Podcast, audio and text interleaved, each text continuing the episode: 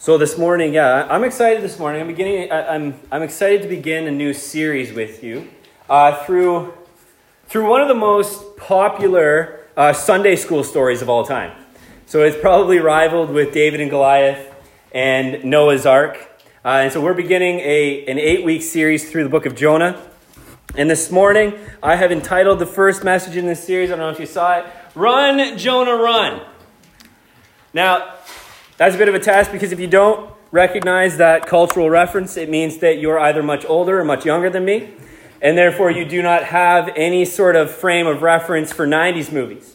Uh, not that I watched Forrest Gump in the 90s because when it came out I was 10, so that would have been inappropriate, but uh, I digress. So as we, as we start looking at this, this fascinating Old Testament book, I want to begin by giving you some background and some framework on the book of Jonah because while a lot of people know the story of Jonah, whether you're a Christian or a non Christian, right, people all over the place have heard this story. If you ask people what this story is about, whether they're a Christian or a non Christian, for the most part, people's response doesn't go far beyond, well, Jonah disobeyed God, he was swallowed by a big fish. That is kind of the extent of what we understand and know about Jonah. And so I want to settle the, the age old debate this morning about whether, in fact, it was a fish or a whale that swallowed Jonah. And, and I'm sticking with fish because the English says fish and the Hebrew says fish. And I think there's been some confusion uh, between the stories of Jonah and the stories of Moby Dick. Those are two different stories. Okay, so you can, you can debate that with your families around the dinner table tonight, but I'm sticking with fish. And so, what I'm going to do this morning is this morning is going to be probably more largely a teaching morning rather than a preaching morning uh, because I want to give you background on the story. Uh, and then we're just going to look at the first three verses so that we can set up where we're going to go over the next few weeks. And so, some would argue that the book of Jonah is not a true story, but rather it is a fictional one uh, because of the events that are portrayed in it. These events seem rather fantastical to be true. Like Jonah got swallowed by a fish and lived in the fish for three days. Uh, though even those who argue that it's fiction conclude that it has an important message and there's lessons that we can learn from it. And so, my response to this controversy Eh, is, is of whether Jonah is true or not, and how I think Christians across the board should respond to these sorts of controversies when they arise, is the best practice for followers of Christ is to find yourself coming to the same conclusion that Jesus comes to. Okay, so, and, and Jesus treats Jonah as a real person. And the events of this book as something that actually happened. In Matthew 12, Jesus, in fact, draws contrast between Jonah and himself. In Matthew 12, verse 40, he says, For just as Jonah was three days and three nights in the belly of the great fish, so will the Son of Man be three days and three nights in the heart of the earth. And so, if our Lord and Savior concludes that Jonah is true, we should too. That's, that's enough authority for us, right? Eh, but in addition to this, uh, not, not that we need any more authority to believe it's true, but Jonah doesn't actually read like a fictional story. Because in fictional stories, writers like to embellish, they like to focus on details and draw them out, the high points of the story. And Jonah, on the other hand, is written in a very matter of a fact, matter of fact way. Uh, you know, it's funny because people readily remember Jonah and the fish but in actuality, there's only two verses in the entire story of Jonah about the fish. And it, it, simply says a fish swallowed Jonah. He remained there for three days, and then the fish spit him out when God commanded it to. There's, there's no embellishment to this story at all. It doesn't read like a fiction story. And lastly, we know that Jonah himself is a real person who lived and prophesied during the reign of King Jeroboam II of Judah. Uh, he's mentioned in 2 Kings, verse four, or verse four, chapter 14, verse 25. Uh, 2 Kings 14, it talks about Jeroboam restoring the border of Israel from Lebo Hamath as far as the Sea of Arabah. And it says that this happened according to the word of the Lord, the God of Israel, which he spoke by his servant Jonah, the son of Amittai, the prophet, who is from Gath hepher. And we know that if you look at the first verse of the book of Jonah, the description of the person is the same. It says, Jonah, the son of Amittai. And so we know Jonah is this a real person. Uh, and so there's going to be a timeline that's going to come up here. So this means that based on Second Kings, the, the events of Jonah took place during the 8th century BC. Jeroboam's reign lasted from 786 to 746 BC, so it was likely that the events of this book occurred sometime around then. And, I'm going to cover a little bit why understanding the timeline of Jonah is important for us because it will help us discern what was happening in the time of in this time in Israel's history and what would Jonah's mindset have been. Uh, but before I get into that, I want to consider what are the form and the themes of the book of Jonah. And Jonah is one of the minor prophets of the Old Testament. Uh, but unlike the other prophets in the Old Testament, the focus on Jonah's story is not centered around the message that Jonah preached. Right? Rather, it's, it's centered around Jonah's experience. And so it's, it's different than the other prophets in the sense that it's more biographical in nature rather than being focused around the proclamations that Jonah was making. And the book recounts basically two incidents that happen that it splits into almost two identical halves of the book. In the first half, we see God give Jonah a command, and Jonah disobeys that command, and that's covered in verse or chapter 1 and 2. And then in the second half of the book, we see God give Jonah a command again, and this time Jonah responds to the command, and that's covered in chapter 3 and 4. And if you actually split the book of Jonah in half and you look at chapter 1 and chapter 3, chapter 2 and chapter 4, you're going to see a lot of verses that actually mimic one another as you read through it. And so that's an activity if you're kind of geeky like me and you want to do that. Go ahead and check that out. Some of you are like, that sounds terrible. Sounds so boring. But while in Sunday school, the climax of the book of Jonah is, as we've already said, the big fish, right? This is what everybody remembers. But when you read the story, the actual pinnacle of the story of Jonah actually occurs in chapter 4 when God asks Jonah the same question twice. He asks him in chapter 4, verse 4, and chapter 4, verse 9. And he asks Jonah, Do you do well to be angry? That is a rich theological and a rich practical question that exposes our hearts and the view that we hold of who God is. And we are going to circle back to that question multiple times over the coming weeks of this series. Do you do well to be angry? As for the theme of Jonah, this is where we start to discover that uh, a simple book on the surface isn't actually that simple, it's quite complex. It is a book that has many lessons and themes that you can pull from it, and it can be tackled from so many different angles.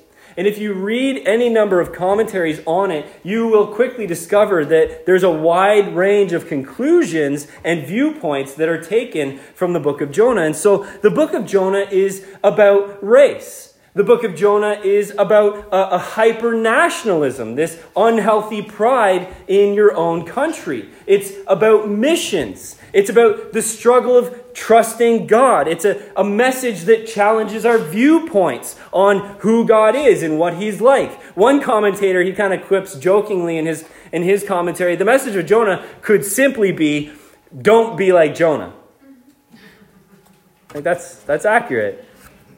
But largely, the, the message of Jonah is one of God's abundant mercy. And as those who read the book of Jonah in the church age, we read it as, as Bryan Estelle classifies it. He says it's a message to the church that Christ, the risen one who is greater than Jonah, brings salvation through judgment and mercy to his people who call on his name. Because as those who read the book of Jonah on this side of history, right, that allows us to stare into the revealed work of Jesus Christ. Jonah is a foreshadowing of what becomes a reality in Jesus. God's great mercy pouring out upon those who do not deserve it, which by definition is mercy. And herein lies some of my reasoning for what drew me to bring us through this book in this time of year because it's an excellent foreshadowing of what becomes a reality in Jesus, specifically on the cross. And I don't know if you realize, but in less than two months, we're actually going to gather here on Good Friday, and we're going to gather here on Resurrection Sunday, and we're going to reflect and we're going to celebrate the most significant event that has happened in the history of the world. And so, my hope is that as we walk through Jonah, uh, it helps prepare our hearts for the coming Easter weekend. That, that we will be able to embrace the bigness of what God has done for us, and not just on an individual level, but on a wide, far reaching global level for all of humanity. And so that's my hope as we go through the book of Jonah. We're going to do some heart work over the next few weeks to prepare ourselves for the reality of Easter. And so, what is the timeline, jumping back to the timeline, what's happening in Israel so we can understand what's going on. Well, an important question for us to ask about Jonah that we, we maybe don't think about is, is why was Jonah sent to foreign lands?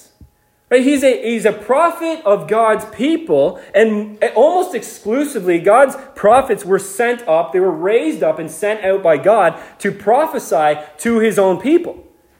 And, and this was a unique assignment that God gave to Jonah. So, so, what was the state of Israel at this time, as well as the state of the surrounding nations? Uh, knowing this will give us some excellent background and understanding of Jonah. And so, let's consider what was happening in the 8th century BC. And, largely during this time, the kingdom of Judah had for many years, right? Remember at this time, Judah and Israel, they had split into two tribes in Judah, 10 in Israel. And so they had split. And during this time, the kingdom of Judah uh, had been enjoying a time of blessing from the Lord. And this time of blessing began during the reign of King Jehu. And you can all, read all about King Jehu in 2 Kings 9 and 10 if you want to do some background reading. But what Jehu did is he actually uh, eradicated Baal worship amongst God's people. And as a result of his faithfulness to the Lord, God promised that he would bless Jehu to the fourth generation of his dynasty. God gives him this blessing in 2 Kings 10, verse 30. He says to him, Because you have done well in carrying out what is right in my eyes, and have done to the house of Ahab according to all that was in my heart, your sons to the fourth generation shall sit on the throne of Israel. And so we can then fast forward four generations, and guess who that brings us to? That brings us to King Jeroboam II, during whose reign Jonah prophesied. So King Jeroboam inherited a time of blessing because of the Lord's promise over Jehu. But he was the last generation in Jehu's dynasty that inherited that promise. And so while this was a time of blessing, there would have been this ominous understanding amongst God's people that that blessing that they had enjoyed for generations may be coming to an end. And who was the main threat to the Israelite nation if that blessing came to an end? Well, it was the nation of Assyria, whose capital city was Nineveh, the city that God commanded Jonah to go to and prophesy. Now, Assyria was a Gentile and a pagan nation, and they bordered Israel. And though during this time there was relative peace, the Assyrians and the Israelites had a hostile history. They were enemies of one another. In fact, during the reign of King Jehu, before he had eradicated Baal worship and God blessed his rule, King Shalmaneser of Assyria had been taking tribute from the Israelite king, meaning he was forcing him to pay him, maybe on the, the threat of invasion.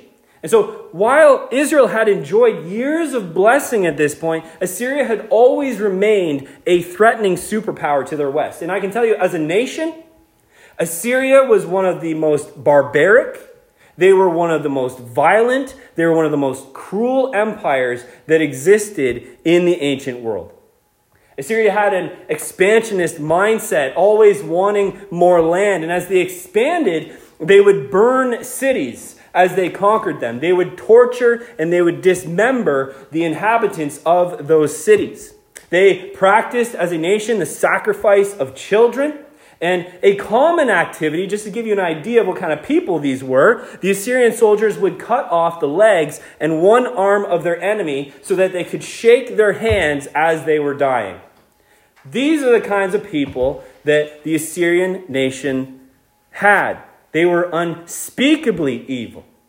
In fact, the capital city, Nineveh, remained a symbol of evil even long after it was destroyed. And the early church regarded Nineveh as a symbol for the devil himself. And so you can imagine the Israelite perception of their neighbors to the west. Ultimately, historical and biblical accounts tell us that Amos and Hosea both prophesied disaster for Israel at the hands of Assyria. And this did come to pass in 722 BC when the southern kingdom of Israel and its capital Samaria fell to an Assyrian invasion. So, all this to say, an Israelite in Jonah's time would not have a positive view of Assyria. In fact, their view would likely be that they staunchly hate Assyrians. And quite reasonably, they feared the Assyrian nation. And so, with that picture in mind, the last thing that we need to consider is what was God's relationship with his people? What was going on in Israel at this time?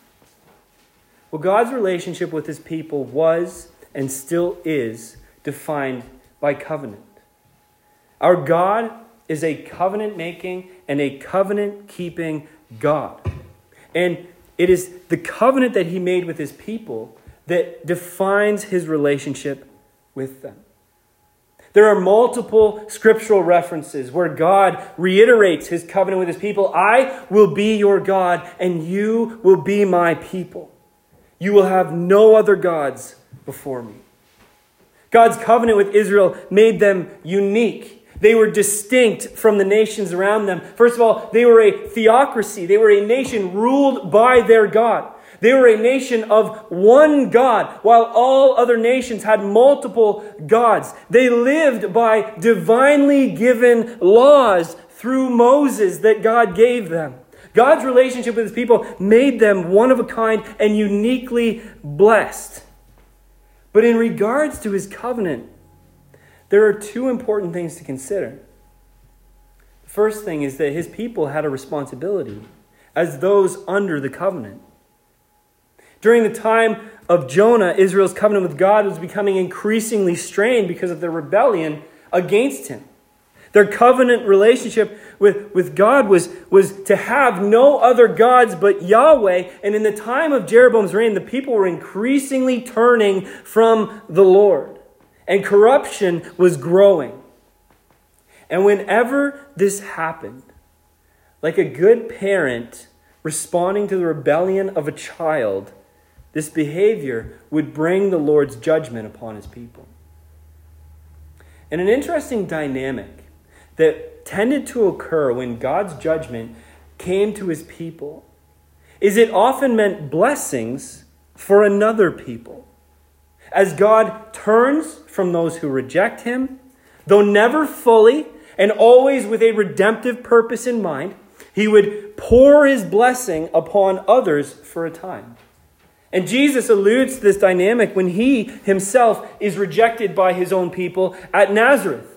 In Luke 4 24 to 29, he says, Truly I say to you, no prophet is acceptable in his hometown. But in truth, I tell you, there were many widows in Israel in the day of Elijah when the heavens were shut up three years and six months, and a great famine came over the land, and Elijah was sent to none of them, but only to Zarephath in the land of Sidon, to a woman who was a widow. So there's an example. There were many widows in Israel. And Jesus says Elijah wasn't sent to any of them. He was sent to a non Israelite and blessed her. And there were many lepers in Israel in the time of the prophet Elisha, and none of them was cleansed, but only Naaman the Syrian again. Many lepers in Israel, but Elisha was sent outside of Israel to, a, uh, to Assyria, and he was blessed by God. When they heard these things, all in the synagogue were filled with wrath And those they rose up and drove him out of the town and brought him to the brow of the hill on which their town was built so that they could throw him down the cliff. And we see this same dynamic uh, at play as God's people reject the message of the gospel. We see God's people reject Jesus with the message of the gospel. We see God's people reject uh, the message of the gospel from the apostles and they increasingly turn to the Gentiles, right? So there's this, this throughout history in the relationship between God and his people, there's this reality of judgment upon Israel, blessing upon Gentile nations. And the second important thing to consider is God's ultimate purpose for his covenant with his people. God's covenant with Israel must always be interpreted through his covenant with the patriarchs of Israel, starting with Abraham. What did God say to Abraham in Genesis 12, verse 1 to 3? He said, Go from your country and your kindred and your father's house to the land that I will show you. And I will make you a great nation. And I will bless you and make your name great, so that you will be a blessing. I will bless those who bless you, and him who dishonors you I will curse. And in you all the families of the earth shall be blessed. So we, we see from God's initial covenant with Abraham his purpose for the covenant. His purpose was a, a promise to bless Abraham with the purpose that he would then be a blessing. Abraham, I'm going to bless you so that you would be a blessing. And eventually that blessing would lead to all of the families of the earth being blessed through Abraham. And from this very first covenant with Abraham, we can already see the connection to Jesus Christ. And that connection becomes even more clear when God restates his covenant in Genesis 17. And the Apostle Paul interprets it for us in Galatians chapter 3, speaking directly about Jesus. In Genesis 17 7, it says, And I will establish my covenant between me and you and your offspring after you throughout their generations for an everlasting covenant to be God to you and your offspring after you. And Paul tells us in Galatians chapter 3, verse 16, Now the promises were made to Abraham and to his offspring. It does not say, and to offsprings, referring to many, but referring to one and to your offspring, who is Christ. And so, yes, Israel was a distinct nation from the surrounding nations.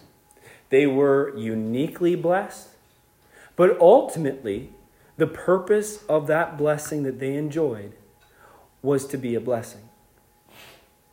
And God doesn't change, He's the same today. He's made a covenant with those who trust in Christ. And one of the primary purposes of that covenant is that we are blessed in order to be a blessing.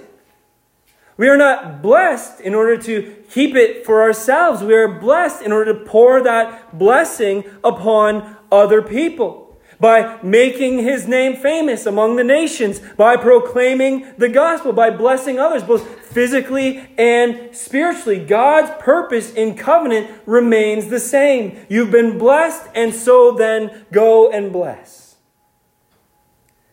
And these are the dynamics that are at play in the book of Jonah. And we're going to see how these dynamics affect the story as we go. And so let's, in the, the time remaining, begin to look at the text in verse 1 to 3. And we're going to make some quick observations that we're going to expand upon in the coming weeks. Now, the word of the Lord came to Jonah, the son of Amittai, saying, Arise, go to Nineveh, that great city, and call out against it, for their evil has come up before me. But Jonah rose to flee to Tarshish from the presence of the Lord. He went down to Joppa and found a ship going to Tarshish. So he paid the fare and went down into it to go with them to Tarshish away from the presence of the Lord. It's significant that the book begins with the word of the Lord being spoken to Jonah. And that word is arise, go to Nineveh and call out against it. Meaning Jonah was to go to the Assyrian capital and denounce the people of Assyria for their evil ways. So immediately, we see in this word of the Lord to Jonah God's sovereignty that exists not only over his people, but over every nation of the world. The Israelite nation may be God's chosen people, but every nation is in subjection to the lordship of God. He is Lord over all creation, and he exercises his rule, showing mercy and judgment accordingly, and this occurs through his unmatched authority as King of kings and Lord of lords. And so we see right from the beginning the high view of the sovereignty of God amongst all the nations that the book of Jonah holds. The second verse of Jonah also gives us a glimpse into what kind of sovereignty God's sovereignty entails. What kind of ruler is God over his creation? Because the fact that God commanded Jonah to go to a foreign pagan nation who had no knowledge of him and therefore no fear of him to denounce their evil shows that he is a God concerned not just with his covenant people, but with others. And a God who is powerful enough to bring even those who do not know him, who do not acknowledge him, to their knees if he so chooses but primarily in sending Jonah to speak out against the people of Nineveh. What is God doing? He's showing his mercy. He's giving them an opportunity. He's giving them a warning. They were blatantly evil. He could have just destroyed them. And he would have been just in doing so. But instead, he says, Jonah, go and denounce them for their evil ways. In fact, it's interesting because later on, Jonah is actually going to lament that God sent him. He's going to lament about having to go to Jonah because he knows that God's merciful. And he may spare the Assyrians because Jonah knows that just because God's denouncing their evil doesn't mean that He's going to destroy them. If He's denouncing their evil, He's giving them a chance to repent. And in Jonah's heart, he doesn't like it. He doesn't want that to happen. He's like, I don't want them to repent. They're my enemies. I would be very okay, God, if you destroyed them. And that reveals a problem in Jonah's heart. We're going to unpack that in the coming weeks. So the word of the Lord comes to Jonah as God's decree would come to any of his prophets. And the usual response from the prophets is obedience, but not with Jonah. He did rise up, but instead of going to Nineveh, Jonah decides to flee to Tarshish. And there's a map that's going to come up. And so, as you, as you can see on this map, you can see where Nineveh is, and you can see where Tarshish is, and you can see that Jonah went the exact opposite way. And so as, as Jonah runs away, he goes down to Joppa, which is around modern day Tel Aviv for you geography lovers. And he jumps on a ship and he heads to Tarshish. And verse 3 tells us what motivation Jonah had for doing this. It actually tells us twice in these verses. He says he wanted to be away from the presence of the Lord. That's why Jonah was running to get away from the presence of the Lord. And he was actually trying very hard to do so. Because the way Jonah thought he could escape the presence of the Lord was to go somewhere where there were no Israelites, where there were no believers. He thought, okay, if, if there's none of my kinsmen, then God won't be here. It's a bit of a misunderstanding of his God, but but that's what he thought. And so that's why he actually went to Joppa, because Joppa was a port that was outside of Israelite control. So he thought, okay, I'll go to Joppa where I can actually find a boat that I can get on that shouldn't have any Israelites. It'll just have foreigners, and I can escape with them. And then I'm going to go down to Tarshish. And Tarshish was this place that was far in the east. It was this mysterious place to the people of Israelites. And so he figures, okay, if I go to Tarshish, there's likely not going to be any of my kinsmen there. And so hopefully, getting away from my kinsmen means I'm away from the presence of the Lord. And interestingly enough, Jonah's initial instinct to run succeeded. He thought, but it looks like it succeeded. God allowed him to go. And when Jonah paid the fare and he went down into the boat, he probably thought he was going to succeed in running away from God. But what God was doing is he was actually setting the stage to teach Jonah a very important lesson. And so, as we've just begun to look at the background and the opening of this book, there's some lessons that we can see that are going to come forward already, which we're going to examine deeper in the coming weeks. But just to start to, to stir your own hearts and minds towards these things, I want to touch on a couple of them quickly. The first thing that we can see in the book of Jonah is that Jonah wanted a God of his own making. He wanted God to be what he thought God should be. We're going to see as we unpack this story that Jonah, he doesn't really like the real God. He doesn't like how he operates. He doesn't like what he does. He has contempt for God's ways.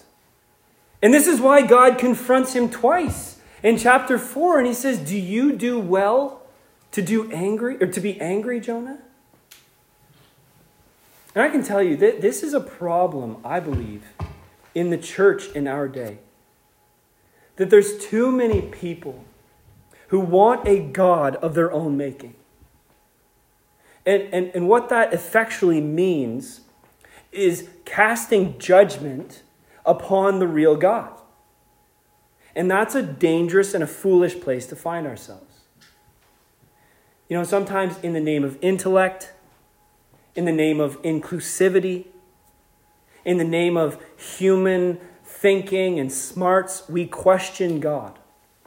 And, and while questioning God is okay, and crying out to God is okay when we don't understand Him. Like, th- there's this reality of crying out to the Lord, and it's like, I-, I don't get it. I don't understand. Why are you doing this? Why are you working this way? Why is this happening? That is right to lament sometimes those things. And God understands that heart from His people. But I, I find in the church today there's, there's far too much smugness in modern evangelicalism and in the church as a whole that think we have a right to question God and form in the form of casting judgment upon who he is because we read something that's difficult, we read something that we don't like in his word, we don't agree with it in the way that maybe he works, and, and, and he rightfully confronts us and says, Do you do well to be angry? I'm God, you're not. Who are you? And sometimes we need to hear that from God.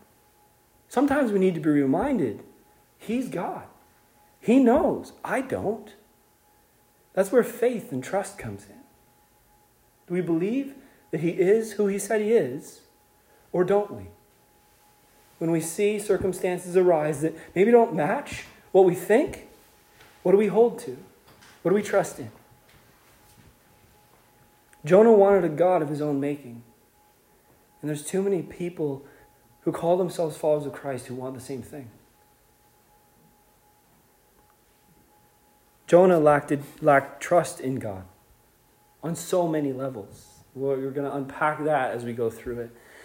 You know, the thing with Jonah is he probably believed the prospect of the success that he was going to have in going to Assyria was quite low. Right? Like he's probably thinking, okay, God, you're, you're sending a prophet from Israel to the Assyrians. You know what they're like, and you want me to go and, and, and denounce their actions. Do you think that's going to be successful?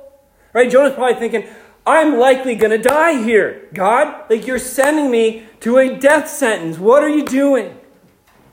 Right? He, didn't, he didn't trust God. And the, the, the, prospect of going to Nineveh and going to Assyria, it also, it also came with a, the reality that, that Jonah wouldn't have been able to see any, any theological justification for going there. Why? Why are you sending me there? We're your people. We're your covenant people. They're evil pagans, God. What is the point? And Jonah knew that Nahum had actually already prophesied that Nineveh was going to be destroyed. And so Jonah was probably like, God, you're going to destroy it at some point, anyways. What is the point? Why are you sending me there? This doesn't make sense. And Jonah makes the mistake that a lot of us make. God gave him no reason to go to Nineveh. And Jonah couldn't think of a good reason to go to Nineveh, and so there must not be one. How often do we do that? God told me to do this. God's word says this. I don't really understand why. He hasn't really given a reason. Ah, you must not want me to do it. And we trust our own thinking. Wrapped into this is the fact that Jonah had a lot of pride in his nation. You can imagine Jonah sitting there going, They're our enemies. Right? How dare you show them mercy? We're your chosen people. They're going to come here and destroy us. Destroy them first. And I can tell you, this kind of them versus us mindset is so prevalent in our world today. Everything is them versus us. We've completely lost the reality of nuance, the ability to, to, to speak to people who are on the other side of this fence. It's like this fence is up and it's just not moving. It's almost at this point today where you could, you could look at someone, you could know where they're going to land on every single issue because it's become so much us versus them. And there's no space for that amongst God's people. There's absolutely no space for it. This kind of us versus them mindset is increasing in the church. And, and the reality of the church is we're for all people. That we're for everybody. We may disagree with many. We may see what people do and it grieves us. But all of us were that at one point. Every single one of us before the mercy of God, before the grace of Jesus Christ came into our lives. That was us. And so there's no space in the church for us versus them. None at all.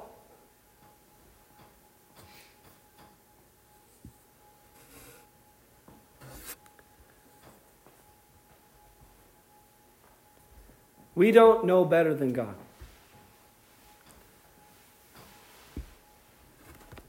Jonah wanted destruction for them. And it reveals a misunderstanding of the Lord and it reveals a sickness in Jonah's heart. And lastly, Jonah struggled with what we all struggle with. You know, the, the thing is, as that commentator said, you know, maybe the, the message of the book of Jonah is don't be like Jonah. And there's truth to that, but at the same time, we can't vilify Jonah because Jonah largely represents us. Let's be honest. Jonah struggled with obedience to God. And obedience to God and obedience to his service is something that every single one of us, as followers of Christ and as sinners, struggle with. And so before we vilify Jonah, we have to recognize we're like Jonah. At times, we want a God of our own making. Oh, it'd be so much easier, God, if you were like this. right? At times, we lack trust in God. You haven't given me a reason. This looks like it's not going to go well, so I'm not going to go. I know you told me to, but no. And these things are a result of struggling to obey God. You know, one of the, the realities of the human heart is it, it always believes, one of the sinful things of our hearts is we always believe that we're right. And so we're going to see a lot of these things come into play over the next several weeks as we dig into the book of Jonah further. Let's pray. Heavenly Father, as always, I thank you for your word. And Lord, I thank you that your word challenges us, that it is sharp as a double edged sword. Lord, there's, there's times that we need to, to check our own hearts and, and recognize when we are trying to make a God of our, our own design. And when we are struggling with trust because maybe we just can't see why you're calling us to do something, why you've told us to do something. So, Lord, I pray that you would do a deep work in our hearts over the next several weeks as we use Jonah as a, as a jumping off point to examine our own hearts in faith. Father, prepare us as we get ready to celebrate Easter and celebrate the, the grandness of your mercy.